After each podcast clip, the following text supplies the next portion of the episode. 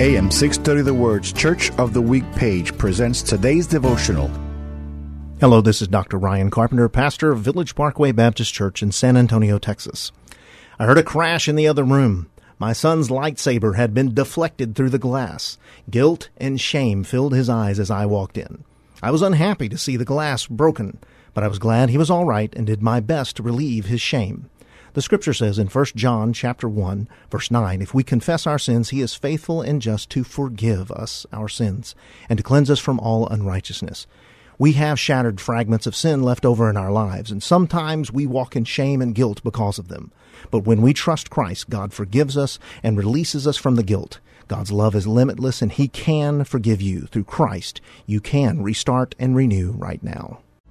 Join us for our Church of the Week program this Sunday morning at 11:30 on AM 630 The Word.